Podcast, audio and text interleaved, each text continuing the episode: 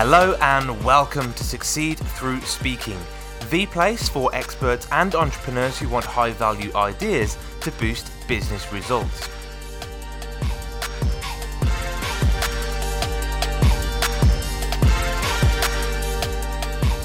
Hello, I'm Tom Bailey, and in today's Speaker Stories episode from Succeed Through Speaking, I'll be getting to know Nathan Littleton, who is a marketer, professional speaker, and author who specializes in helping businesses to grow by attracting and winning more customers.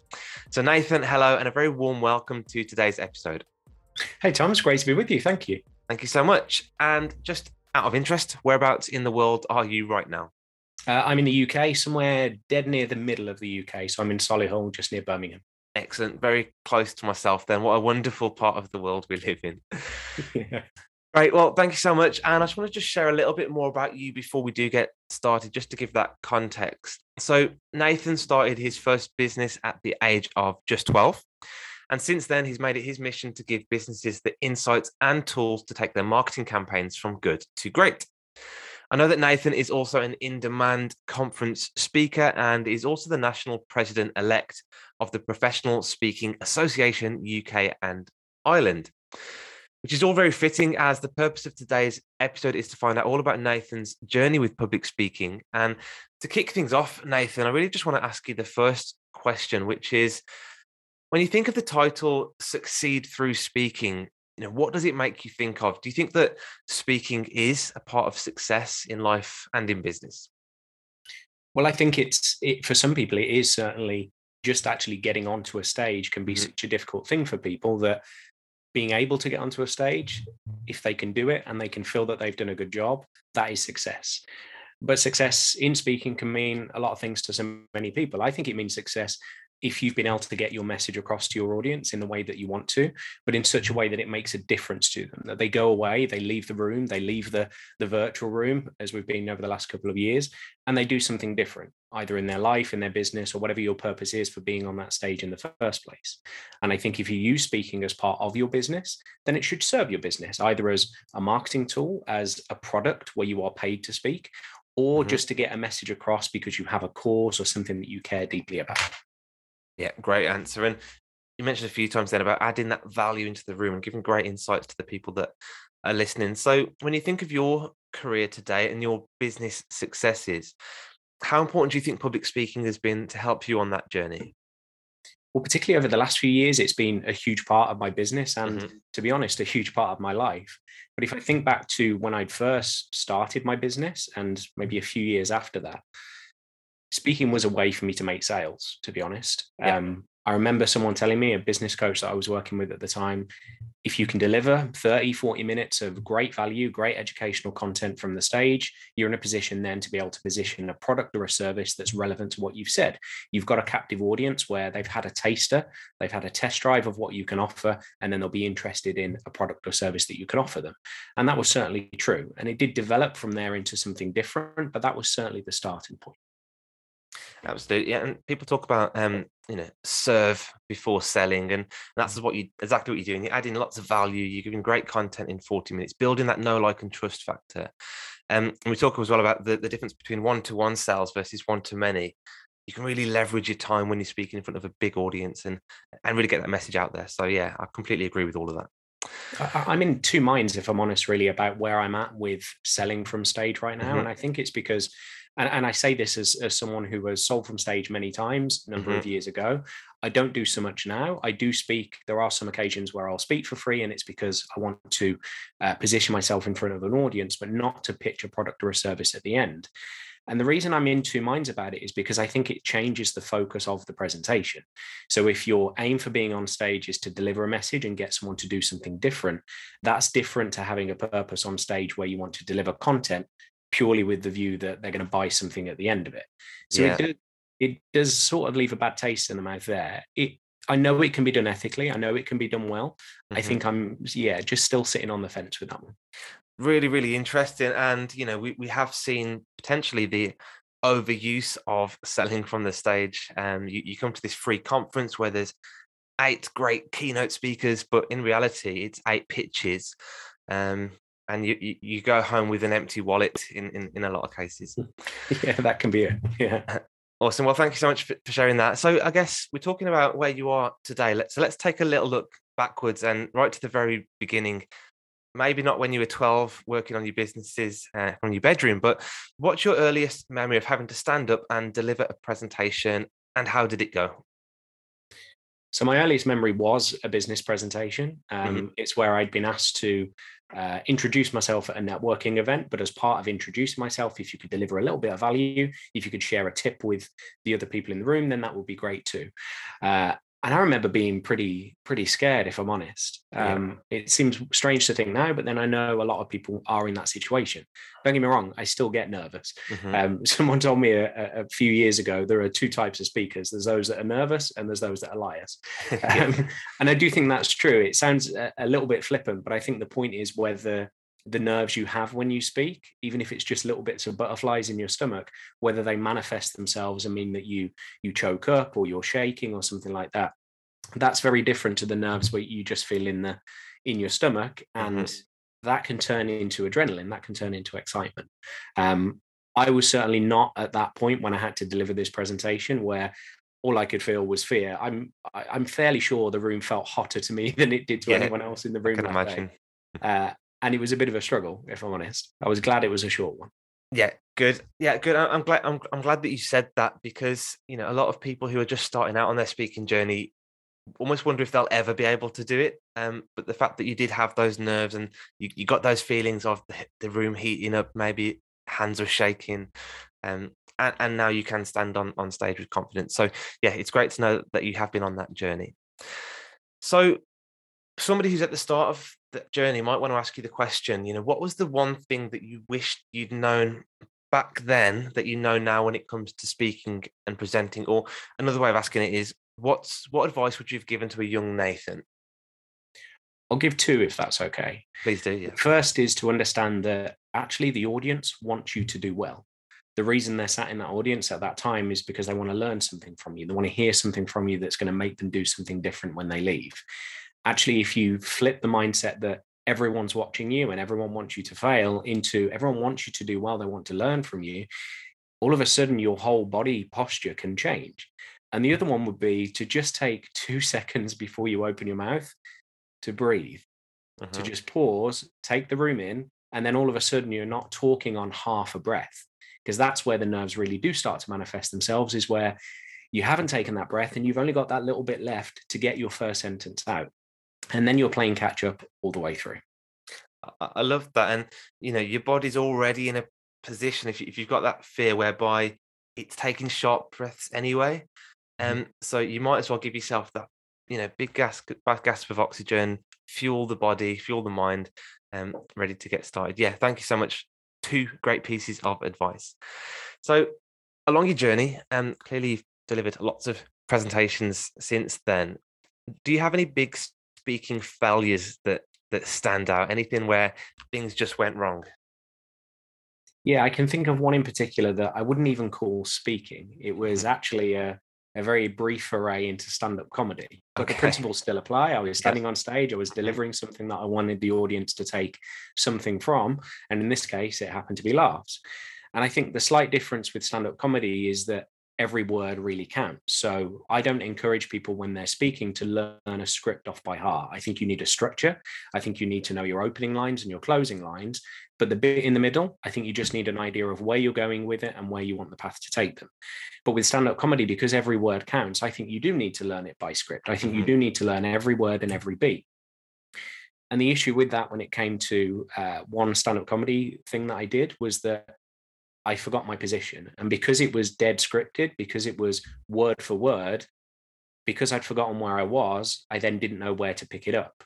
So there yeah. was this really awkward pause, this really strange moment where the audience were willing me to do well. It was a, a friendly audience, but also I didn't know where I was going to go with it. And the only way I could do it, and I could see why this would make logical sense, was to actually repeat the sentence I said before to see if I could find the rhythm with it again.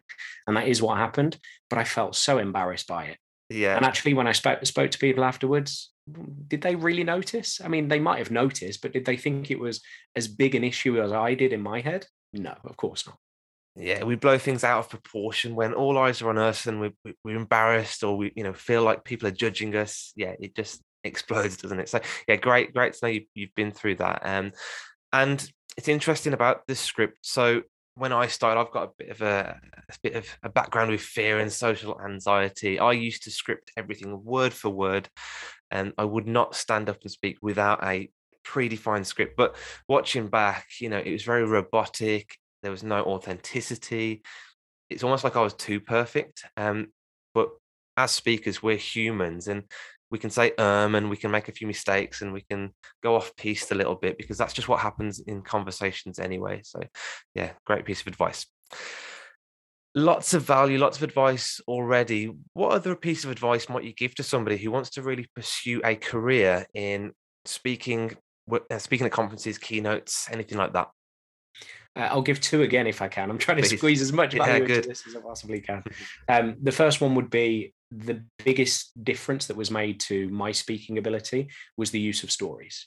Yeah. And knowing how to create stories that get a message across. Mm-hmm. Not so that it's really it's really tightly structured in the sense that I'll tell a story, I'll make a point, I'll give an example. I think the best stories and the way they're used in presentations tend to be the ones where the message is kind of teased all the way through the story. And then all you have to do is just fill in the blanks at the end. Yeah. So stories absolutely make the difference. And the great thing is, we're talking about scripts and memorizing speeches, is that stories are things that you already know. Mm. So actually, you don't need to script them because you've got the gist of the story in your head already. And you will become more authentic if you do appear as though you are telling a story that is from the heart. And it just makes the message get across so much, uh, so much better than it otherwise would. So stories yeah. are absolutely the first one, and I think the second, and something that I think I'm still on a journey of, and I think everyone is. I don't think you ever really get to the uh, the full crux of it is to find your particular style. Mm-hmm. And when I first started speaking, I worked with a brilliant speaker coach. She was fantastic. She taught me how to speak, how to feel confident on stage, but also how to, I guess, deliver in a way where I felt like I would belong to be on that stage. Yeah, and that was an important thing for me to get over that from a, an early point of view with with being confident on stage but it did give me a certain style. And the style I'd kind of liken it to is that of a politician. Mm-hmm. And that's not really me. It did help me to speak. She taught me a, a way of speaking, but then I needed to, I guess, learn the rules before I could break the rules. And it was breaking yeah. the rule that meant I could find my own style. And again, I think the thing I'd liken it to is I remember someone telling me, oh, you learn to pass your driving test and then you learn to drive. And I think yeah. it's a really similar thing with speaking. You learn how to speak in a certain way that teaches you the basics, teaches you how you can stand on a stage with confidence and deliver with confidence. And then you find your own style. You find mm. the stories that will work and the way you deliver them and the punchlines that once upon a time were improvised and then they're planned improvisations every time you deliver. That's how you find your style, which you can only really do with stage time. I appreciate. Yeah. But I do think you have to learn to speak first and then find your style. Yeah, and you made a really good point at the end. Then that can't be done through theory. That has to be done through practice. So just get out there and start speaking. I think is one of the key messages there. So yeah, I really appreciate that. And um, when you think back along your journey, other than having a coach, have there been any other key resources that have really helped you along the way to develop and learn and, and grow as a speaker? Yeah, so uh, you mentioned at the start, I'm national president elect of the Professional Speaking Association. Yeah, I've been a member for uh, seven or eight years now. I've been a fellow of the association for four of those, and it has been probably the biggest difference maker in terms of my speaking business, but also my speaking ability, because I'm surrounded by like-minded people who have, in many cases, been there and done it before me, who understand what it's like to stand on a stage, who understand what it's like to deliver a presentation where you want to get value across. But I think more importantly than that, they understand what it is to run a speaking business. Yeah. There are plenty of places out there where you can go and get stage time. You can learn the craft of speaking, the likes of Toastmasters and speaking clubs all around the country and all around the world. I think running a speaking business, doing it as a professional thing, is a slightly different thing. It's a slightly mm. different discipline. And I think having people around me that already understood that and could help me, could teach me the things that I needed to know, that was hugely beneficial. And I've been in the association for a number of years, obviously now on the board and becoming president elect. I'm still learning every single day. I'm learning from other people that are there, both people who have been in the association for years and people who are coming through just now. And I yeah. think it's wonderful. Yeah, in- incredible, and and that's exactly what what I did with the speaking club side of it. Um, I, you know, I'd spent two years reading books on public speaking, presenting, and realised I still haven't actually done any speaking. So, yeah. went down to my local speakers club and just being in a room full of supportive, friendly people who are just willing you to to get up there and, and do it, um, was critical for me, and it, it really helped me get over my fear of public speaking. So, absolutely one to look into. And a couple more questions. I think one is quite topical right now, and we're just coming out of a global pandemic. A lot of us were at home. A lot of conferences, events, workshops were shut down. And um, how did you personally transition during this period from a speaker to potentially a, a virtual speaker? Well, it was an interesting one because just before the pandemic struck, I was already in a bit of a, tra- uh, a transition period.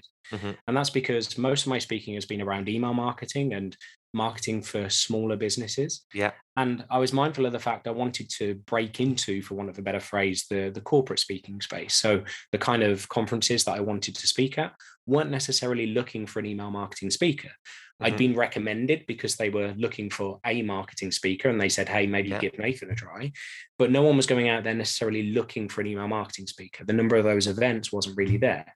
So I wanted to find something that would be more suitable, something that was a bit higher level. Uh, and I created a concept called credibility marketing. And I was just starting to deliver that. And then the pandemic struck. Yeah.